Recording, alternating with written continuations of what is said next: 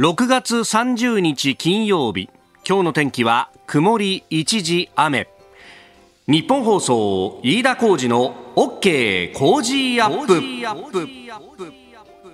朝6時を過ぎました。おはようございます。日本放送アナウンサーの飯田浩二です。おはようございます。日本放送アナウンサーの新業一華です。日本放送飯田浩二の OK 工事アップ。この後8時まで生放送です、えー、6月30日今日は月末で金曜日小峠日とえー、そして、まあ、半年がこれで終わっちゃうよというね。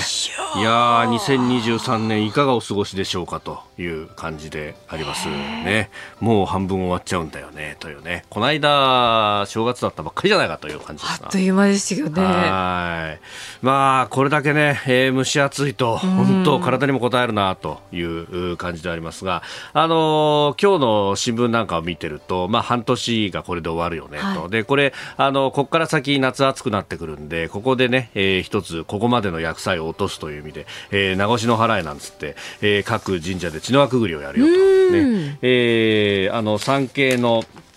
ひなちゃんの日常っていうあの4コマというか6コマの漫画、えー、今はね社会面にありますけれどもここでもひなちゃんが血の輪をくぐるよみたいなね、えー、名越の払いの話が出てますけれども。そうだもうそんな時期だよねと。ね。えー、体調崩さないように今日も暑いんだけれども雨も降るよという、えー、不安定なお天気になりそうであります。でまあこの上半期のねあのいろんな番組的にもニュースがありましたがまあなんといっても先週の日曜日に、えー、東京国際フォーラムホール A で行ったイベント激論有楽町サミット in 東京国際フォーラム。ええーもうすでに番組ほのそのものはまあ終わったと言いつつですね、配信のチケットがまだまだ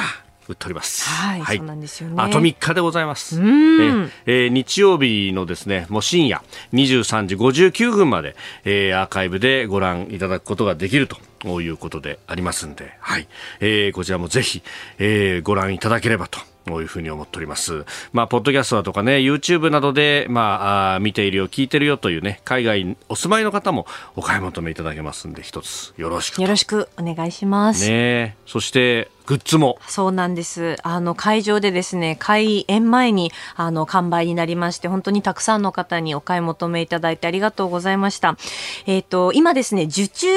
販売を、はい、あのお受けしておりまして、うん、えー、7月16日日曜日の23時59分までです、こちらは。はい。はい。で、あの、完全受注商品になりますので、お届け8月中旬以降を予定しています。あの、こだわりを込めて作ったセンス、クリアファイル、うんタンブラーをあの受注お受けしておりますのでよろしければ、はい、注文していただけますと嬉しいです、えー、番組のホームページだとかツイッターからリンクが貼ってありまして、はい、イベント有楽町サミットの公式ホームページがございます。そちらにね、えー、このグッズの情報も入っておりますんで、えー、よろしければぜひえー、お手に取っていただければと、えー、こちらは7月16日だから再来週その次ぐらいか。そうですね、えー、まだあと2週間ぐらい販売ございますけれども、はい、ええー、とは言っても、まあ、期間は限定でございますんで一つ。ね、まさかね、開演前に完売になっちゃうとは思わなかったもんね。なんかこうその話に昨日もなって、その個数をやっぱりこう攻めた個数を発注してたっていうことを私も知らなかったんですけれど、これぐらい発注したらどうでしょうって、あ、じゃあそうしようって発注した後に他の人から、うん、いやー、その個数は攻めすぎたんじゃないかって言われて。売れ残るんじゃないかっていうね、器具があって、会社内からも。はい。で、あら、私間違えちゃったかしらと思って、本当はもっと追加しようと思ってたの、そこでなのでいやいやいやいやいやいやってこう止めといた、止められてあ分かりましたってなってこういろいろドキドキしていたら、うん、本当にありがたいことに開演前に完売となりまして、うん、もう私もびっくりしましたし感激しましたし周りの人もびっくりしてるっていう。びっくりしてるよね、ねいやこれ止めなかった方がよかったんじゃないかみたいなね。今こういうのはあの後知恵でいろんなこと言えるんだけど、ね、そうですね。ね、うん、ほら私の言った通りじゃないかって本当は思ってる 思わなくはなかったりとかちょちょっとだけちょっとだけね ね、やっぱりもっとあった方がね、あの、皆さんにお買い求めいただけたかなと思う気持ちはやっぱりね、ありますけど。まあね、うんまあね、しかもね、あの、事前にこう、会場前にも、グッズ販売だけやってたりしたんですけど、まあ勢いとしては開場した後がすごかった、ね、そうでした。本当にあの、たくさんの方に並んでいただいて。ご来場いただいた方々と。なのでなんかステージに立った時にセンスやクリアファイルをこう振ってくださって皆さんがすごくその景色になんか感動しました。おお、そうだよね。結構持ってる人ステージから見えたもんね。見えましたね。えー、うん、えー、新業アナウンサーが本当に頭を絞りに絞って作ったというもんでございますんで、ぜひいい公式グッズ、まああのホームページでねそのあの様子を見るだけでも、はい、おおと思いますんで、ぜひご覧いただければと思います。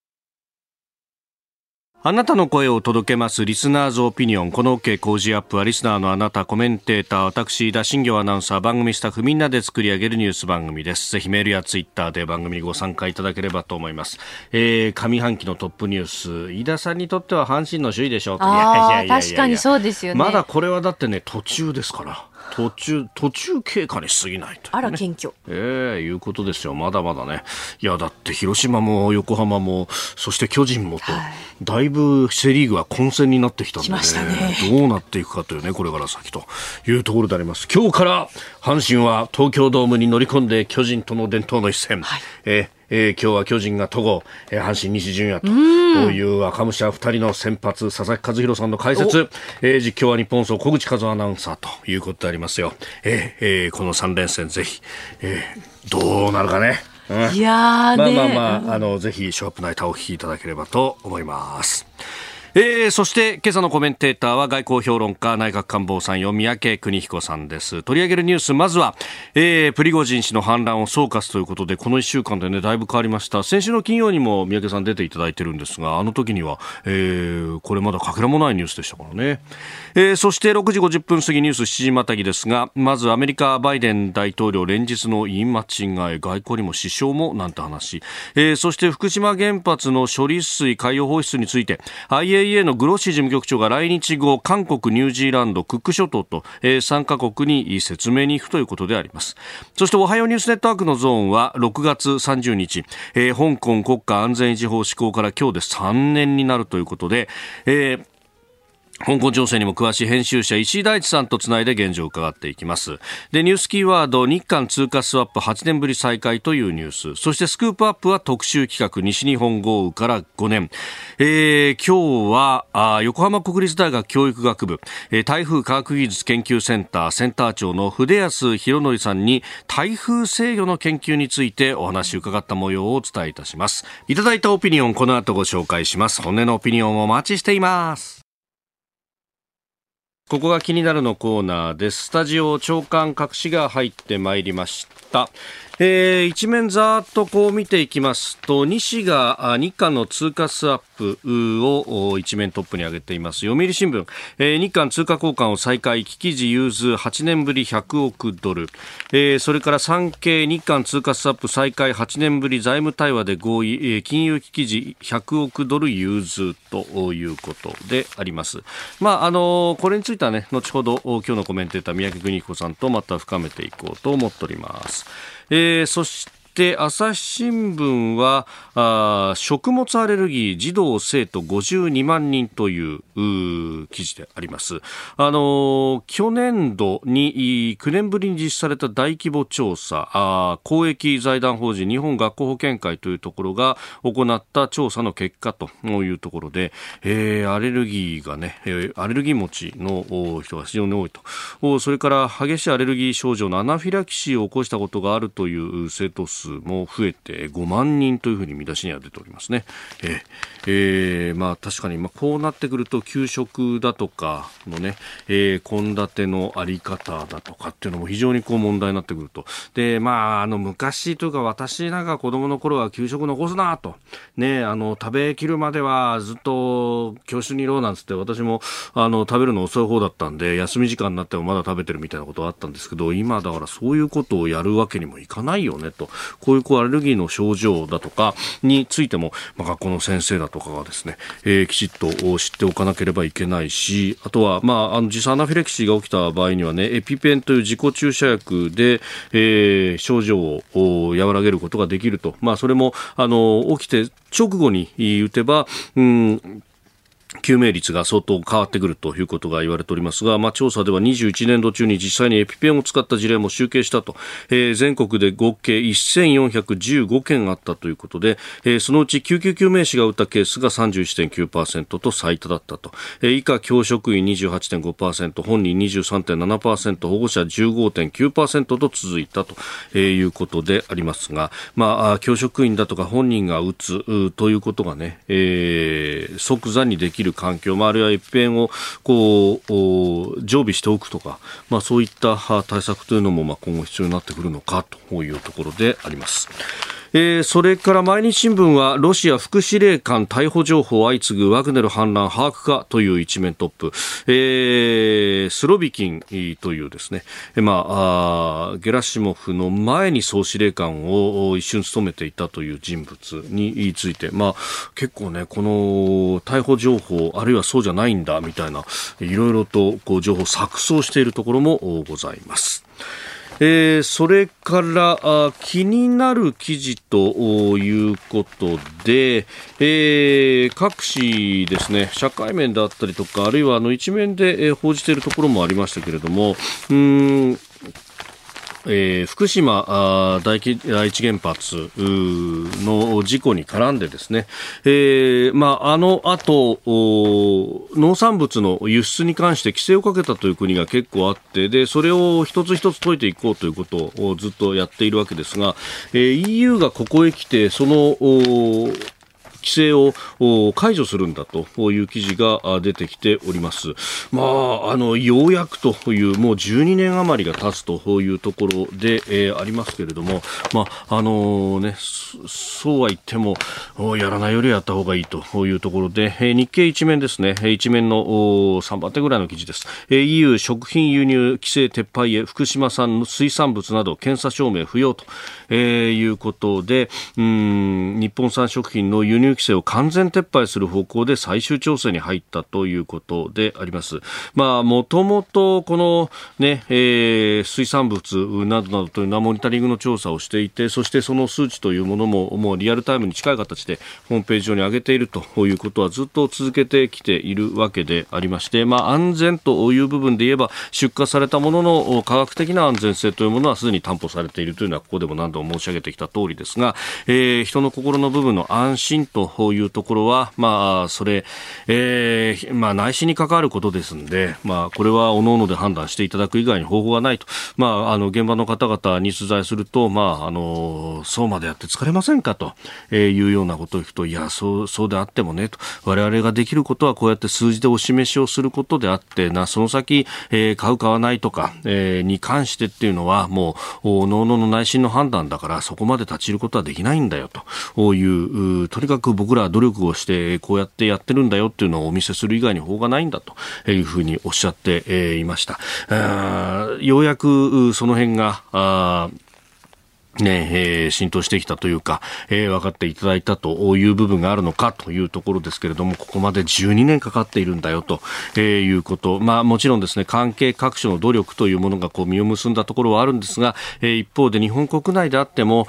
いまだにそこのところの誤解というものが解けずにいるというところもあるし、えー、それを積極的にね、えー、事実を報じるということを果たして、えー、メディアがこの12年年間、えー、真摯に行ってきたのかどうなのかと、そこに政治的な意図であるとか絡んできて、えー、科学的なその根拠というものの薄弱な報道というものがあったのではないかというあたりは、未だ総括されずという部分があるのではないかと、えー、強く思うところです。高が気になるでした。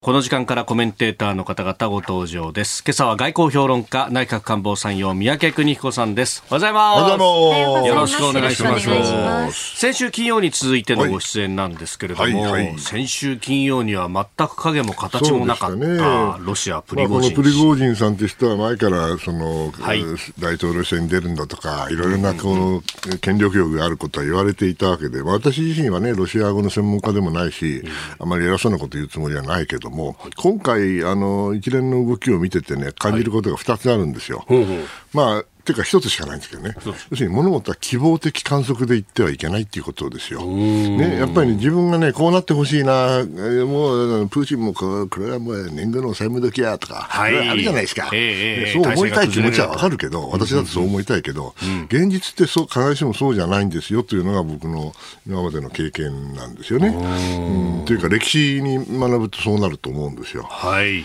危機というのはね、ええ、民主主義国家だったらば、うん、政権は弱体化するんだけど、はい、独裁国家が、うん、独裁者が危機に陥った場合ね、はい、逆に強くなる時だってあるんです。そうなると僕の知る限りね、まあ、外務省で独裁国家ばっかやってたっけ、だから、まあ、アメリカ以外は。はい、そしたら、あの要するに独裁国家ってそんな簡単に潰れないんですよ。なぜかって言ったらね、言っていいのかどうか分かんないけど、とにかく相手殺しゃいいんだから。政治的殺してもらえばいいんだから、こんな簡単なことはないわけですよ。選挙なんかやる必要ないんだからね。えー、となると、これ、危機が来た、はい、そして大変だと思ったら、要するに問題が分かるわけでしょ？ね、でその段階で、ね、まあもちろん、今戦争やってる最中だから、うちはもめしてドンバチやってもしょうがないから、はい、そこは収めたふりをして、実はこれから粛清が始まるんですよね。うん、で粛清をやったら、かえって、まあもちろん弱体化する部分もあることは事実だけど、はい、短期的には強くなるんですよ。そのことをね、やっぱりあのみんなあの念頭に入れなきゃいけないと私は思うんですよね。だからもう一つね、歴史でついでに言わせていただくと、はい、これも私の専門ではないけれども、ロシアの歴史って、意外とこの軍閥が出てくるんですよね。軍閥っていうか、この、要するに非正規軍みたいな反乱軍ですよね。はい。えこれはもう、あの、ロシアの皇帝の時代からコサックが出てきたり、い。ろいろしてるわけですよ。はいそれをね、ざっくり読んでると、これはニューヨークタイムズに書いてあったんで、それを受け入れてるだけなんだけども、要するに、あの、末路は哀れだと。ほとんどの。今までの反乱軍ほとんど失敗してるわけですよ。それはなぜかと独裁国家なんだから、独裁独裁者が強いわけですよ。はい。そうするとね、本当さらし首になってるわけ、みんな。かわいそう。そういう歴史がある、うん、でね、しかも反乱軍で成功したったらボルシェビキぐらいでしょうが。あ最近だとね。ロシア革命ですか。ね、で、その、ソ連が崩壊した時も、はい、あの、確かにそれは、あの、もう一つの例ではあるけれども、はい。長い長いロシアの歴史の中では必ずしも、その、反乱軍が強いってわけではない。それことか両方考えるとね、はい、我々はもしかしたらプーチンけしからんだから早く、はい、あの年貢を納めてくれと、倒れればいいだったら倒れればいいんだと、となれば、うん、そろそろだなと思いたくなる気持ちはわかるけど、ね、やっぱりね、うん、物事を冷静に見ていくと、はい、必ずしも危機が体制を弱くするとは限らないという、この反論にもね、やっぱり耳を傾けるべきじゃないかなと思って、産経新聞のコラムを、はい、てか、どう書いていいか分かんないから、それで苦し紛れにこう書いたんだけども、いやでも、だに変わらないですね、この気持ちはね。うん。ねこれを機にこう、ウクライナが攻め上がればいいって、しようとは思っちゃうんですけど。それはね、逆なんですよ、ね、下手したらね、だって、混乱してる敵がね、はい、我々が攻めたら、えー、一致団結するんですよ。ああ、なるほど、うん。だから絶対にそういう混乱してる敵を叩いちゃいけないっていう格言もあるぐらいなんで、ん。ですからね、それはあの両論あり得る、どっちもあのこの危機の段階ではあり得るということを、我々忘れちゃいけないんです、ね、確かにそうですよね、そういえば直近なんか歴史の教科書で学んだのは、うん、ロシア革命が起こって、それに干渉しようとしてシベリア出兵とか、列強をやって日本も、ね。えー、そうそう。はい、出したけれども、かえって結束をし、そしてソビエト連邦が成立していく過程だったイラン革命があった時に、はい、サダム・フセインがこれは後期と思ってイラン・イラク戦争を始めたら、はい、結局、イラン革命が成功しちゃって、はい、それで続いちゃった、今でも続いてる。なるほど。このことを忘れちゃいかんのですよ。うんえー、ここが気になるプラスでした。宮家さんには今日も8時までお付き合いいただきます。よろしくお願いします。アーカイブ配信チケット国内外へ絶賛販売中。飯田浩司の OK コージーアップ激論有楽町サミット in 東京国際フォーラム。豪華論客が一堂に会して繰り広げられた日本最大級の討論イベント。会場にお越しになった方もあの激論をおかわりしてください。国内はもちろん海外にいらっしゃる番組リスナーもご覧いただけます。ここでしか見られない熱い絶戦の模様をお見逃しなく。アーカイブ配信お買い求めは7月2日日曜日日本時間19時まで。日本のそして世界の未来を一緒に考えましょう。詳しくは有楽町サミットで検索。あなたと一緒にニュースを考える飯田浩二の OK 工事アップコメンテーターの方々と7時をまたいでニュースを掘り下げてまいります、えー、今朝は外交評論家内閣官房参与三宅邦彦さんがコメンテーターです。引き続きよろしくお願いします。えー、まず株と為替の値動きをお伝えしておきます。現地29日のニューヨーク株式市場ダウ平均株価は前の日と比べ269ドル76セント高い3万4122ドル42セントで取引を終えましたハイテク銘柄中心ナスダック総合指数は0.42ポイント下がって1万3591.33でした。一方、円相場は1ドル144円70銭付近で取引されております。えー、アメリカの景気の指標が堅調であったということで反発をしたということであります。えー、では、この時間取り上げるニュースはこちらです。アメリカバイデン大統領連日の言い間違いで外交に支障も？アメリカのバイデン大統領が日本の防衛費の増額について自らが日本を説得したと発言したことについて、えー、バイデン氏は27日説得の必要はなかったとした上で岸田総理はすでに増額を決断していたと述べて発言を訂正しました。またバイデン氏は28日ロシアのプーチン大統領がイラクでの戦争に明らかに敗北していると述べロシアが侵略するウクライナとイラクを言い間違えたということです。まあ、あのやや上げ足ややややどころじゃないけどね、まあ、あの年もお年ですから、はい、いろいろそれはあの20代、30代とはちゃうわけですよ、うん、ね、これを認知症だという人もいるけれど、はい、まあ、認知症だったらちょっとこれ続けられないからね、えー、じゃあ完璧かって言ったら、それはなかなか難しい。うん、で今回のまあ、説得したかどうかって、これね、はい、防衛費増額の問題っていうのは、もうまさに昔50年代からずっとある議論で、アメリカはずっと増額を言ってきたわけですよ。1950年代から。年代から、はい、日本には吉田ドクトリンっていうのがあって、ね、吉田ドクトリンでずっとガードしてたわけですよ。軽武装で経済優先。で経済優先で,、ね、で、アメリカに全部依存すると。はい、でもそれはただ乗りだと言われたときに、まあ、うんっていう、まあ、いう部分があって、えー、だけど、えー、実際に中国があれだけ強くなってくればね、はい、我々自分で守るしかないってことをみんなわっと分かったわけだから、まあ、説得されるまでもなく自分たちで決めたわけですよ。はいえー、それからね、まあ、ウクライナとイラクを言い間違えた。まあ、困ったこったね、こりゃ。困った こったね。違うからね。でもまあ、あの、どこまでが本気であのボケてるのか、はい、どこまでが意図的にあのやってるのかね。はい、例えばあの、台湾防衛問題があったんですか、えーえーはい、あれボケてないですからね。あれね。私、私は受けてないと思いますよ。まあ、あの、3回同じような形で。3回もボケることはないですよね。守るんだって言い切って、その後、いやいや、曖昧戦略が続いてるんだよっていう、うん、側近がみんな、はい、それは間違えてません。うん、そうじゃありません。と間違ってるとは言えないからね。はい。ね、そうじゃ周りがそういう意図じゃないですよ、というふうに。だけど、否定するんだけど、それも出来レースで両方で。ああ。あれ歌舞伎だから。あやっぱりそういうことですか、じゃなきゃ3回もやらない。そうそう、もう一回、何度も何度もあのややってですね、曖昧戦略が曖昧じゃないような、曖昧なような、うん、どっちにしようかって、やっぱり曖昧だと、こういうふうに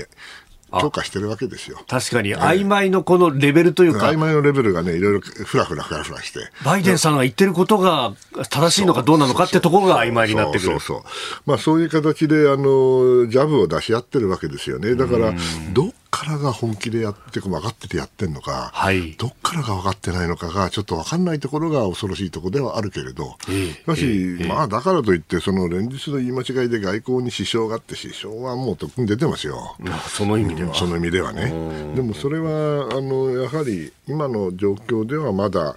うんまあ、許容範囲というべきじゃないでしょうかね。うん、なんか、その台湾のね、はい、えー、防衛における曖昧さの部分とか、はい、あと今回のこのウクライナの話で、まあ、イラクと取り違えたみたいなのとかって、うん、なんか、それ自身が情報戦化してるようなところが。まあ、だけど、イラクとウクライナ普通はまスペルも全然違うしねというね。場所も違うだろうと。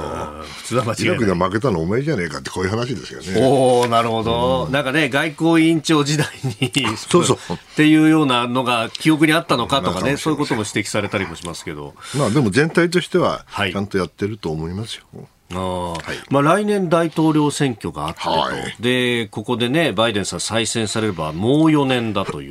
まあ、その辺のこのね、あのご高齢でどうだっていうのはアメリカの国内でむしろこう議論そうでしょう。当然だと思いますよね。だけどね、はい、プーチンさんと違うんで、うん、彼いなくなったらそれはもしかしたら大混乱起きるかもしれません。独裁者ですからね。あプーチン氏の場合は、ね、場合はね、はい、だけど、ええ、バイデンさんは独裁者じゃありませんから、はい。ね、彼がいなくなったらですねそのために副大統領がいるわけですよ。ね、だからそれはハリスさんになるのか誰になるのか知らんけど、はい、今なんかあったら、うん、ハリスさんが大統領になるんですよ。これはルールなんです。はい、で彼女がかけたら、その次は確か下院議長か。でしょ、はいうんえー、それでいいじゃないですか。継承順が決まってそういうふうになそれが民主主義なんだから。じゃあ、ハリスさんの評判はどうですかっていいわけはねえよ。いいわけねえよ。うん、今んとこは。だってだだ、副大統領で評判のいい人なんていねえんだから。ああ、そもそも。ううん、だって、だって出番はないしね。はい。で、上げ足取られる場ことは多いけど、そんな大副大統領で素晴らしい副大統領なんてめったにいないんですよ。必ず悪口言われるんだから、あのあのポストは。だけど、じゃあ、それで、大統領になったらね、そのままかって違うんです。政治家は変わるんですよ。うん、いや、彼女が変わるかどうか知りませんよ。だから一般論としては、置かれた環境で政治家は作られていくんです、育っていくんですよ。ですから大統領と副大統領じゃまるで権限も違うし、はい、責任も違うし、注目度も違うし、影響力も違うんです。うそうなれば、それなりのその政治家であればね、はい、化けるんです。で化けなかったら彼女は終わりなんだけども、はい、おそらく化けると思います。どっちの方向かは別として。それが政治家の、なんていうかな、ポストが政治を、政治家を作る、育てる。という私の気持ちなんですけどね、それがあのおそらく副大統領になから大統領に昇格したときに化学変化が起きるんですよ。でそれでいいんです。それが民主主義ってもんですからね。でそれ彼女がダメならまた変えりゃいいんですよ。ニクソンの時だってそうだったでしょ。じゃあそれであのアメリカおかしくなりましたか、あまあ一時的にはもちろん一時的には混乱しますだけど民主主義ってのは別にベストのリーダーを選ぶための組織システムではないですからね。10年20年やって振り返ってみたらあああの時あんなふうなことせなんせんでしないでよかったなというのが民主主義ですから。別にベストな判断ができるなんて保証はないわけです。だけどそれでも長い目で見たら民主主義の方が、はい、害悪が少ない。だから我々それをあの引き続き維持してるわけですよなんですよ。と思いますね。確かにね。そしてそれを支えるこう周りのシステムであったりとか、そうそうそう。うん、そこまで逸脱しないようにできている。国家のやっぱり恐ろしいところは、はい。独裁者がいなくなったときに、えー、本当にこける可能性があるってことですよね。あうんまあ、サダム・センなんかもいい例だけど。あうん、倒れるまでは強いんだけど、倒れた後はもう本当にどうしようもなくなるんですよね。はい、うんその辺も歴史を繰り返すとか、韻を踏むというところそういう感じになりますかね、やっぱり。えー、ニュース7時またぎ、まずはアメリカバイデン大統領についてでありました。7時をまたいで続いてまいります。日本放送です。えー、さて、えー、続いてですけれども、7時またぎ取り上げるのはこちらのニュースです。福島第一原発の処理水 IAEA 事務局長が韓国やニュージーランドなど3カ国に説明へ。東京電力福島第一原子力発電所の処理水の海洋放出をめぐって IAEA 国際原子力機関のラファエル・グロッシ事務局長が7月韓国太平洋島諸国のクック諸島そしてニュージーランドと3カ国を訪問する方向で調整していることが分かりました。各国政府に対して、処理水放出の安全性に対する評価を含む包括報告書の内容を説明するとのことです。えーまあ、来月というか来週になりますが7月4日に日本を訪問してこの包括報告書を総理に手渡す予定であると。で、その後歴訪するんだというところです。数年 数年前にですね、はい、現場に行って、実際タンクがどんどんどんどんできてるけども、スペースがないんですよと、でも時間の問題だとこう言われていて、まあ、それで最終的に決断をしたのは確か菅総理、ね、そうでしたよね、菅総理の時でした。ねまあ、その後もあの関心があったんで、僕は科学者ではないけれども、それなりにあのあのトリチウムでしたっけ、はい、そのいろいろな、ね、その処理の仕方、はい、それからその結果、うん、諸外国との関が何をしているか、はい、とと、まあ、私なりに勉強したつもりなんですよね。でその結論はね、はい、やっぱりあのー、絶対に安全だと言える人はいないかもしれないけど、うん、じゃあ、自然界にあるものと同じデートのものまであの処理が進んでるわけですから、はい、うんそれはあの、まあ、客観的に考えたら科学的に考えたらこんなに大騒ぎする話ではないですよね。ただ、当然のことながら、これ政治的な動きもあるし、はい、あの、政治的にこれはどっかで説明をした上で処理をしなきゃいけないわけですよ。結論を出さなきゃいけないわけですよね。その時に日本がどれだけまあ、その、一生懸命説明してもね、はい、それはあの、このトリチウムの濃度、これだってあれですか、他諸外国の方が高い場合が多いわけですからね。諸外国の原発などから出してる、ね、中国も確か多かったはずですよ。はいはい、それにもかかわらずあ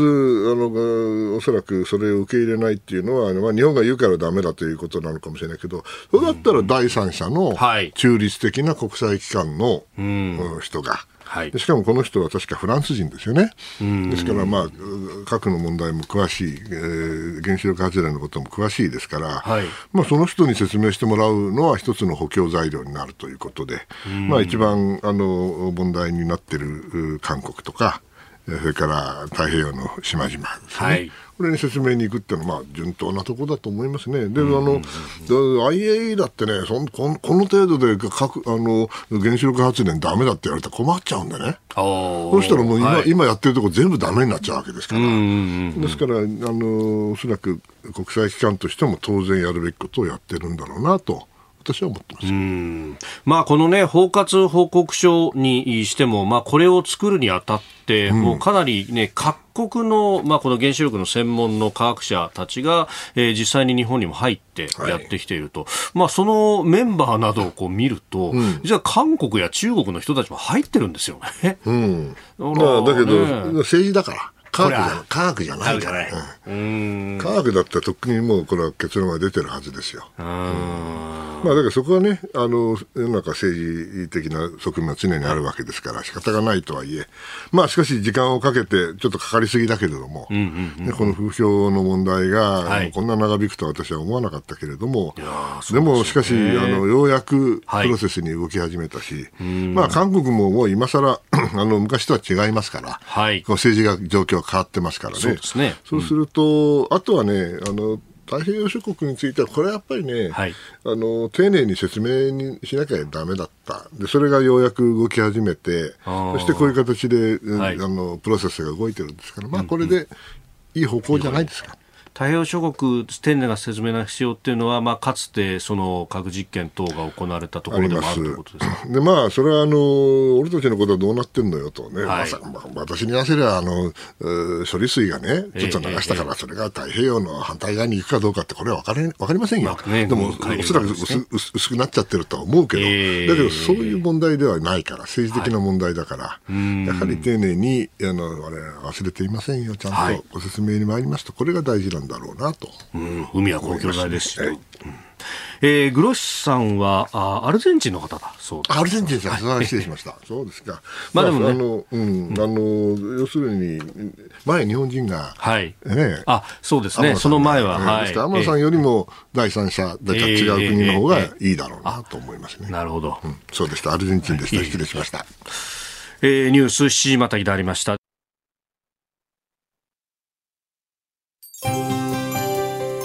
ここでポッドキャスト YouTube でお聞きのあなたにお知らせです。ラジオ局ニッポン放送飯田浩司の OK コージーアップ週末増刊号を毎週土曜日の午後に配信しています。1週間のニュースの振り返りニュースの予定やコメンテーターのラインナップをご紹介しています。後半にはコージーアップコメンテーターがゲストと対談するコーナー。今月はジャーナリストの佐々木俊尚さんと北朝鮮による拉致被害者家族連絡会代表の横田拓也さんに登場いただきいまだにすべての拉致被害者が帰国していないこの問題について伺っていきます。週末もぜひチェックしてください。おはようニュースネットワーク。この時間取り上げるニュースはこちらです。香港国家安全維持法の施行から今日で3年。香港で反政府活動の取り締まりを目的とした香港国家安全維持法国安法が施行されて今日6月30日で3年となります。香港では愛国教育の拡大や中国共産党のさらなる介入を警戒する人々が海外に移住。2021年にはおよそ2万7000人。去年は6万人ほどが香港を離れたということです。えー、この国家安全に危害を与える活動に関わったとして今月23日時点で合わせて259人が逮捕、うち160人が国安法違反。ということのようですけれどまあ、香港の特別な地位といいますかね、はい、えー、それなりのメリット、うん、えー、価値というものが、はい、まあ、急速に失われつつあるということですよね。まあ、香港からあの出国というか、はい、離れるっていうのは別に今が初めてではなくて、えー、香港が返還された時、はい、あの時にもかなり出ましたけど、今回の方があのおそらく厳しいでしょうね。まあ、あの後ほど専門家からお話を伺いたいと思ってますけど、一体香港で今何が起きているのかね、特にその成長の中で。それが非常に気になるところではあります。そうですよね、3年前というと、まあ、コロナの真っ只中でそれがあったということで、なかなか中の様子がわからない。そうですね、僕も行きましたけど、えー、やっぱり変わっちゃっただろうな、今ちょっと一気にならんですけどね。えー、さて、この3年で香港どう変わったのか、今朝は香港の事情にも詳しい編集者の石井大地さんにお話を伺います。電話がつながっています。石井さんおはようございます。おはようございます。よろしくお願いいたします。よろしくお願いいたします。いや、本当にご無沙汰しております。えー、あのね、えー、香港の民主派デモがあったあの当時コロナの前、2019年の12月にも私、香港で直接お話を伺ったこともありました。えー、国安法施行から3年となりますけれども、石井さん改めてこの3年でどういった変化、あるいは国安法の問題点というとどういったところが考えられますか？はい。まずですね国安法の最大の問題点を振り返るとですね、まあ、とにかくボーダーラインがはっきりしないことっていうのがやっぱり問題なんですね。条文が曖昧すぎてどこからがアウトなのかが全くわからない。そうなるとですねもうひたすら自主規制するしかないというのが今の香港の状況です。で、まあ、この3年ですねやっぱりこう結果としてですねたとえ香港政府が取り締まらなくても、人々は忖度によって政治的に敏感な発言とか行動っていうのでひたすら避けることになるわけですね。で香港政府は直接手を下さないわけですから、香港で今何が起きているのか、外から非常に分かりにくい状況になっています。この、まあ、法律云々というよりは自主規制の部分、これをまさに、まあ、北京中央であるとか狙ってきていたということですか？おっしゃる通りですね、まあ、実際そうなっているという状況ですね。うん。そうすると、社会のありようっていうものも相当変わりましたか？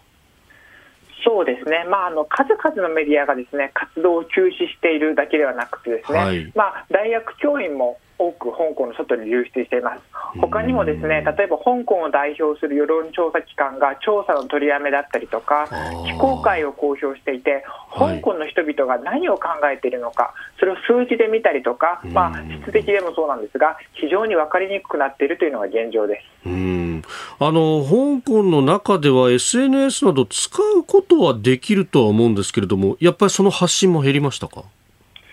そうですね、やはり政治的なことはできるだけ避けようと、まあ、香港の人々は考えているので、まあ、本当に、まあ、こう落ち着いたように一見見えるんですが、香港の人々が今、香港政府だったり、まあ、ないしはこう中国政府に対して何を考えているのかっていうのが本当に見えづらくなったなというふうに感じています。うんあの石井さん、編集に関わられた本で最近出た日安化する世界という匿名掲示板文化と社会運動という本がありますけれども、この匿名っていうのがかなり多くなったということなんでしょうか？あもともとでね、うん、あの匿名での発信っていうのは香港も日本と同様ですね、まあ、匿名掲示板。2チャンネルのようなですね匿名掲示板がですねよく使われていたので、あの多かったわけなんですがあのですね、まあ、たとえ匿名だったとしても実は全然あの起訴されたりとか逮捕されてるという例というのはあって例えばテレグラムというアプリがありますね、まあ、その匿名性でよくあのいろんな人が社会運動政治運動に使っているアプリですがこれを使っていてここでの発信によって逮捕されれたりとか起訴されたという例もありますね。えー、さあ、スタジオには外交評論家、宮家邦彦さんもいらっしゃいます。あの、私が一番関心があるのは、はい、あの、石井さんのご専門家どうかわかりませんけど、経済活動がね、どのくらいその、維持できてるのかということなんですね。この間面白い話を聞いて、はい、まあ、一昔前は、その、締め付けが厳しくなって、経済活動も自由にできなくなるから、じゃあ、その、香港からシンガポールにっていうね、流れがあったというふうに僕は理解してたんですけど、この間話を聞いたらね、はい、なんとドバイから、ドバイから今の香港でやってる仕事を、もしドバイでやったらいくら払えばいいんだとこういう議論があるそうです。ですからその意味でねその香港の経済活動がどのくらい自由ででどれだけ香港のなんていうかな独自性というものが維持できるのかそれとも、うん、徐々に私はキープしてるんですけども徐々に徐々に中国の一地方都市になっていくってしまうのか。石井さんどう思いますか？非常に興味深いあのご質問なんですけれども、まあ、香港国家安全維持法ないし、そのまあ実際運用を見ていると、ですね、はい、やはりこう、国家安全っていうものですね、直接法律適用しようっていうのは非常に限られた範囲では今のところあるわけで、まあ、あの企業の行為に直接影響が出てるっていうのはないんですよね。あのあのただですね、先ほどから申し上げているように、どこまでが一体 OK で、どこまでがダメなのかっていうことはですね、本当にあの分かりにくくてですね、そこをリスクだと思って香港を選ばない、香港から撤退するというような選択をしている企業さんはあると思います。あの民主化デモがあったあの当時に、まあ、路上でこう歌を歌っていた日本のアーティストの方が入居を拒否されたりだとかカメラマンの方が入居を拒否されたりだとか日本人の渡航にも一部こう影響があるようにも思いますけれどもこの辺っていうのはこの国安法の影響なんでしょうか？そうですね、まあ、国の影響だったりとか、国家安全に対する締め付けの強さというふうに見ることもできるんですが、一応、外形上はですね例えばその香港っていうのは、非常にこうあの香港の中での労働っていうことに厳しくて、たとえ報酬をもらっていなくても、写真を撮るっていう行為とか、はい、あの歌を歌うっていう行為ですね、ビザなしでやるっていうことに対して、非常に厳しいあの罰則を設けているんですね。なので、まあ、これまでと同様に、あの法律のフレームの中であの、まあ、入入居拒否というか入国拒否がされたというふうに見ることもできるし、はい、もしくはこうやっぱりより政治的なことをやっているからこそですね目をつけられて、まあ、あのそういう今までだったら見逃されていたものがより厳密に適用されるようになったというふうに見ることもできるんじゃないかなと思います。なるほど。あともう一点伺いたいのはですね、やはり僕もあの3年前でしたかね、はい、行った時にがっくりきたのは、うん、香港独立運動とかね、そういうあの過激化していった部分があって、それを私は大学時代の学生、日本の学生運動と重ね合わせて、過激化していけば必ずまあ行き詰まると思ってるんです。今、そのああいうふうな、ある程度進歩的な考えを持った若い人たちってのは、地下に潜ってるんですか、それとももう香港にはいないんですか、どんな感じなんでしょう？そうですね。2019年からのデモで、まあ、あのある種過激な行動をした人っていうのはかなりあの香港の外に移民したというふうに見るのがあのまあ具体的にその数がどれぐらいだったりとか、まあ、どれぐらいのことをした人がどれぐらい言ったかっていうデータがあるわけではないんですが、外に出た人というのは非常に多いかもしれないですね。あの当時、水産インタビューして、そのね、あの、まあ、一部で先鋭化する部分と、で、えー、一方で、じゃあ、あの、少しずつ少しずつ変えていこうっていうような、まあ、ある意味、こう、長老のようなね、人たちがあまりこう、お香港の民主化運動の中の歴史では出てこなかったっていうところを指摘されていましたけれども、今、そうやってちょっとずつこういい方に変えていこうっていうような人たちっていうのももうほとんど口をつぐむ状態になってしまっているんでしょうか？やはりそういうような穏やかな民主派の人々がですね政治参加することもやっぱり難しくなってしまったので、はい、そういう人はいないわけではないんですがそういう人が活躍してたりとか、はい、実際に政治に関与してるっていうのをですね目に見見てあの分かるのは非常に難しくなっているというところですね。あとは観光で行くのはどうなんでしょうか、いきなりこういう法律が適用されて、拘束されてみたいなことっていうのは、可能性としてあるんでしょうか？まあ、基本にはですねあの、まあ、その可能性は極めて低いとは言えるんですが、まあ、香港国安法はですね、まあ、理論的にはですね、あの国籍にかかわらずですね全世界の行為を対象にしているので、まあ、理論的には日本人が日本でやった行為の対象になるわけですね。すねまあ、気をつけることに越したことはないということになりますね。なるほど石井さん、朝からどうもありがとうございました。はい、ありがとうございます。またいろいろ教えていただければと思いますので、引き続きよろしくお願いします。はい、よろしくお願いいたします。どうもありがとうございました。えー、香港の事情に詳しい編集者石井大地さんにお話を伺いました。このね線引きのわからなさ。まあそこは巧妙にやってるんでしょうけれどもね。しかしこれは香港にいる人たちにとっては辛いことだなと思いますね。えー、この時間三宅邦彦さんとお送りしてまいりました。おはようニュースネットワークでした。そして来週になりますと7月であります。えー、コメンテーターの皆さん、3日月曜評論家宮崎哲也さん、4日火曜経済アナリストジョセフ・クラフトさん、5日水曜ジャーナリスト佐々木俊直さん、6日木曜明治大学教授で経済学者飯田康之さん、そして7日金曜日はキャノングローバル戦略研究所主任研究員の峰村健二さん登場です。えー、ポッドキャスト、YouTube、ラジコ、タイムフリーなどでもチェックをお願いいたします。そして同じく、ポッドキャストで配信しているプログラム、日本放送送報道記者レポート2023のお知らせです。報道記者が日々取材した情報をお送りするポッドキャスト、毎週木曜日の午後に更新しています。今週は藤原高根記者が2人の元高校球児、神奈川新聞社藤江康介記者と日本放送大泉健人アナウンサーへのインタビューを交えて、今年の夏の高校野球神奈川大会の展望や魅力などについてレポートしていきます。ポッドキャストも地上波もぜひお聞きください。7月以降も飯田浩二の OK 工事アップををよろしくお願いします。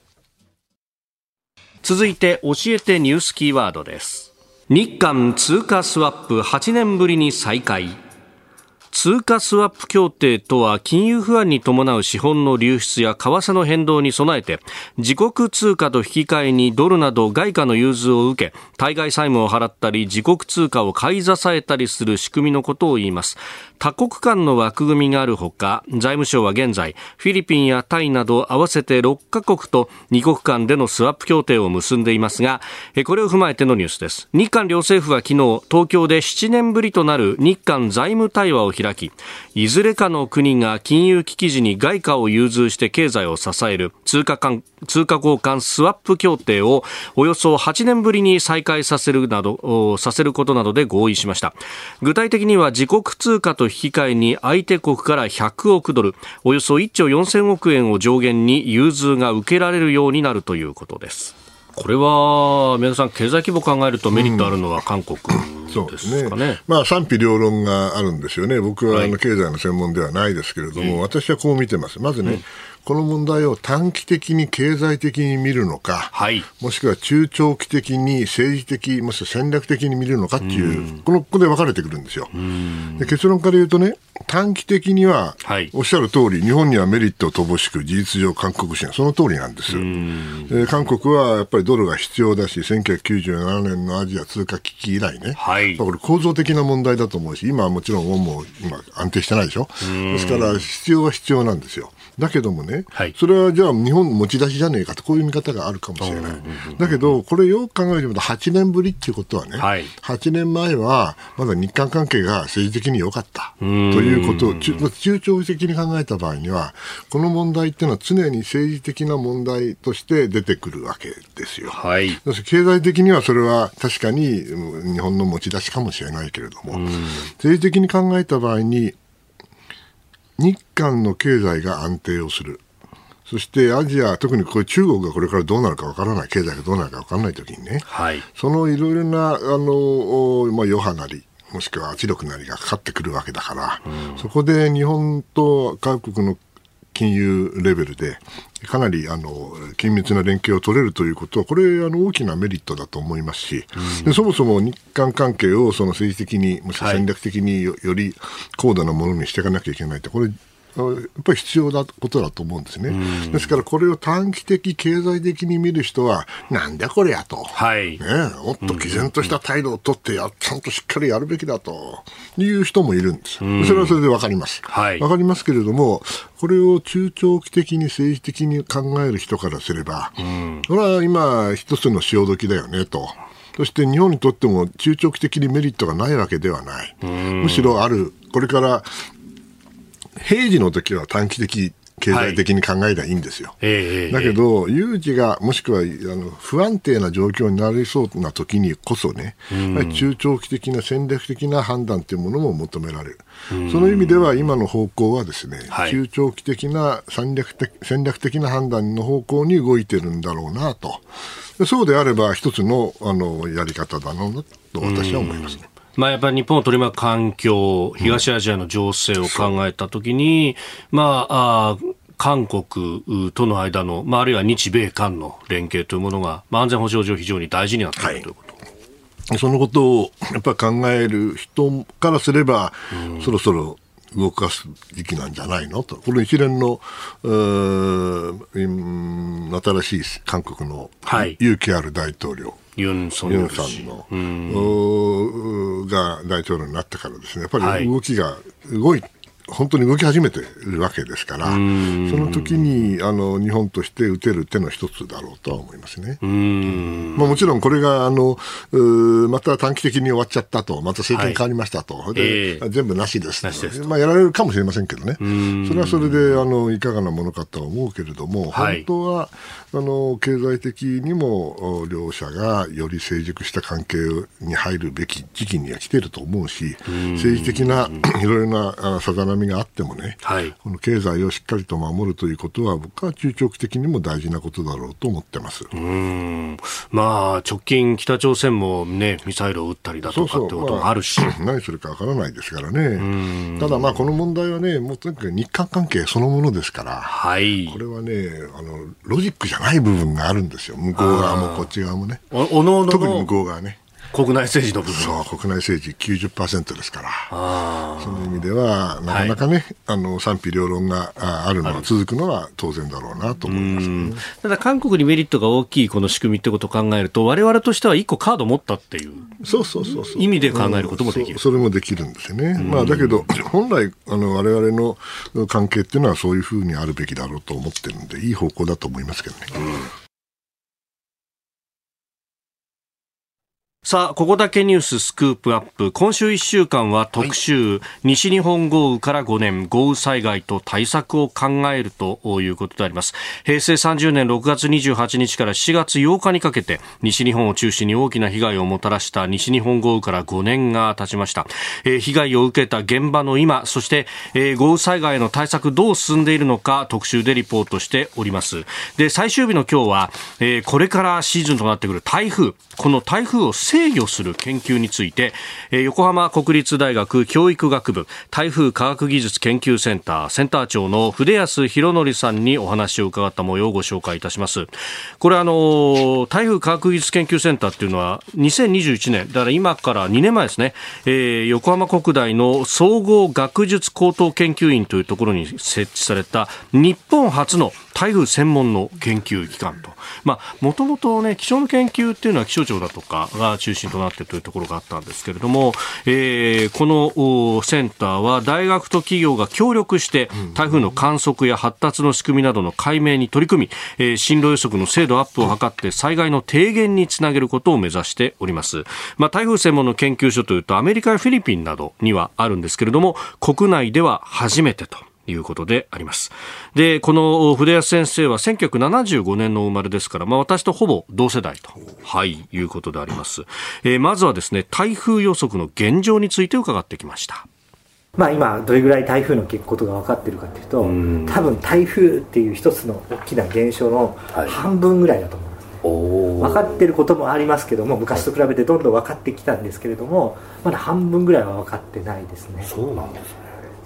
それが証拠に、台風の気象庁が出している台風の予報進路予報と共同予報っていうのがあるんですけども、進路予報はかなり良くなってきていて大体1日先で平均的に100キロ以内ぐらいのズレです。だから100キロっていうと東京に台風来ますよって言って、まあ、箱根とかあの辺りぐらいのズレです、うん、まあ、だこれぐらいのズレを大きいと思うか、はい、小さいと思うかはもちろん人それぞれなんですけども昔を知ってる人から見るとすごく良くなったなと思うと思います、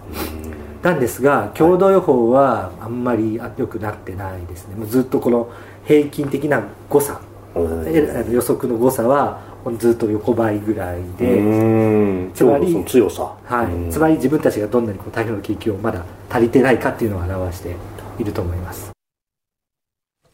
これ、まあ、半分ぐらいしか分かってないと。で特にこの強度、強さの部分というのはなかなか予測がしづらいと。でその一つにやっぱりデータの部分の不足というものを指摘されていて、まあ、海の上でできてきて発達してくるというものなんで陸上を通っていく普通の気象と比べると例えばレーダーの数だとかっていうのがなかなかあ揃えられないと、まあね、上空から気象衛星で見ることはできますけれども、うん、海にこう詳細なレーダーを置いて、まあ、例えば気圧だとかを観測できるかというと、なかなか難しいというところもあると、で船でじゃあ近づいてってデータ取れるかというと、船が転覆する可能性が高いから、そんなこともできない、飛行機でね、飛んでも全部見れるわけ全部見れるからね、そうなんですよね。で、えー、続いてですね、この台風制御についてなんですけれども、気象学の部分でというのはもちろんそうなんですが、それのみならず、経済的なアプローチの部分もあるんだというふうに、筆安先生は指摘しています。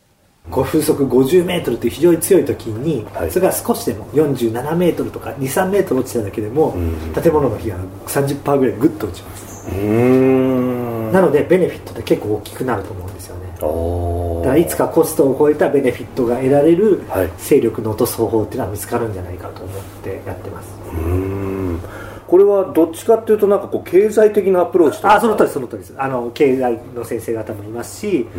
えーと、保険業界の人が入ってやってくれて。保険？はい。なるほど。損害保険そうか損害保険の会社とかってもう直接的に結びつきますもんね。そうですね。今台風制御の研究をしている、はい、もういろんなメンバーのうちの一人はそういう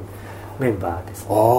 保険数理だとかそういうことを、はい。はいなるほど。そうか。それによって保険料が低減されたりだとかで被害が落ちる。被害が落ちると、はい。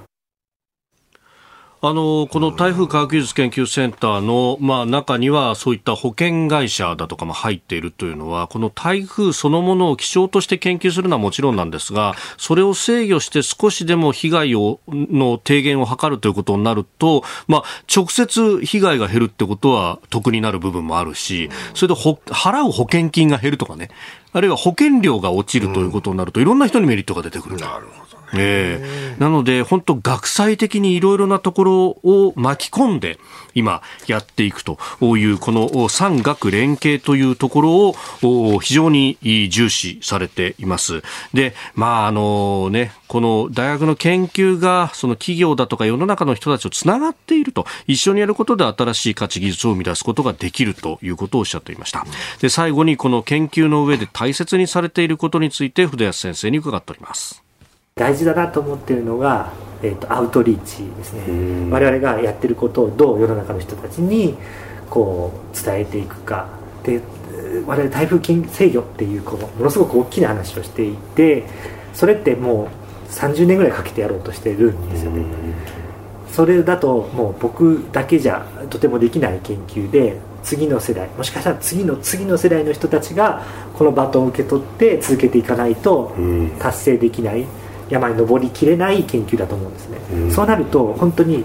今の大学生や高校生もしくは子供小学生の人たちに魅力的な研究台風の研究者になりたいって思ってもらわなきゃいけない、うん、その分かる言葉でしかもこう興味を持ってもらう、うん、心にこう火をつけれるようななんか方法で、えーと、伝えていけれるいかなきゃいけないなと思っています。そうなんです。で、これじゃ台風制御って一体どうやってやるんだろうと、うん、今いろんな方法をこう研究してるそうなんですが、まあ台風ってものすごく強いエネルギーを持ってるわけじゃないですか。うん、風にしろ雨にしろと。だそのエネルギーを少しでもこう吸い取って、で、かつそのエネルギーをなんか別のところに使えたらいいよねっていうのをいろいろ研究していて、例えば風むっちゃ強いじゃないですか。うん、で、その風で直接風車回して電気発電しようとすると、うん。風車壊れちゃうよねと、ね、だから普通は止めるんですよね、うん、でところがその風っていうのがこう反時計回りでぐるぐるぐるぐる一定方向で動いてるわけで、うんうん、でこれをうまいこと使うと帆を張った船を常に台風の後ろ側にくっつけて、うん、で台風の力ですごい速さでこう動くことができると。うん、であのその船に海の底にですね、海の、あの、海に海面に面している部分とかに、えー、タービンをくっつけておくことで、その、海の中を進んでいく力でタービンを回して蓄電池に電気を貯めて。でそれをこう持ってくると例えば台風で被害を受けた被災地でもう当座電力止まっちゃったけれども電気を供給することができるだとかっていうですね。いろいろ研究を今やってる最中。壮大でいいですね。なんだ、ね、地震台風火事火事をやりコントロールできない。コントロールできない。これコントロール制御ってのはいいな大それでね。ただやっぱりねお金がかかる部分っていうのが非常にあるので例えばその国のねあのムーンショット計画などでこう研究に選ばれた予算を取ったりとかですね。こういろんなこうアプローチを続けているとまであの筆谷先生最後にねおっしゃっていた通りもう壮大な計画なんで、うん、そんな自分たちの代だけでできると思ってないと。もうね、孫子の世代に何かこうシードをつなげていくっていう。で、そのためにも、こう科学を研究するって楽しいんだぜ。まだまだ分かってないこといっぱいあるんだぜっていうのを子供に伝えていきたいんだと。これから夏休みを迎えますんでね、自由研究の一つのヒントになるかもしれないと。素晴らしい。はい。えー、西日本豪雨から5年、豪雨災害と対策を考える、えー、最終日の今日は、台風を制御する研究について、横浜国大教育学部台風科学技術研究センターセンター長、筆安博則さんにお話を伺った模様をお,、えー、お聞きいただきました。ここだけニューススクープアップでした。このコーナー含めて、ポッドキャスト、YouTube、ラジコ、タイムフリーでも配信していきます。番組ホームページをご覧ください。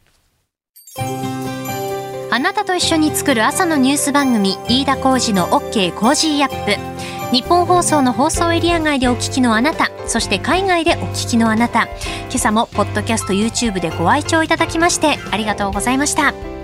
飯田浩司の OK コージーアップ。東京有楽町ニッポン放送で月曜日から金曜日朝6時から8時まで生放送でお送りしています。番組ホームページでは登場いただくコメンテーターのラインナップや放送内容の原稿化された記事など情報盛りだくさんです。また公式ツイッターでは平日は毎日最新情報を配信中。ぜひチェックしてみてください。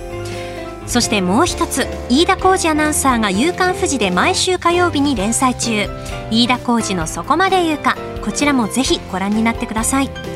忙しい朝そして移動中ニュースを少し深く知りたい時ぜひ AM、FM、ラジコはもちろん日本放送のポッドキャスト YouTube でお楽しみください。